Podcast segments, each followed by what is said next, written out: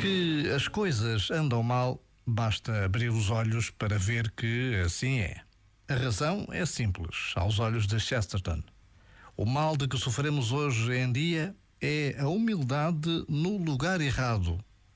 O homem foi concebido para duvidar de si mesmo, mas não duvidar da verdade. E isso foi exatamente invertido.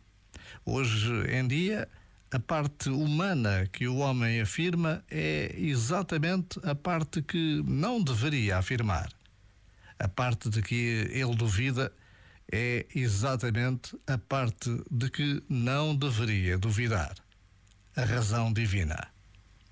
Será que nunca me perguntei quem sou, o que faço aqui e para onde vou?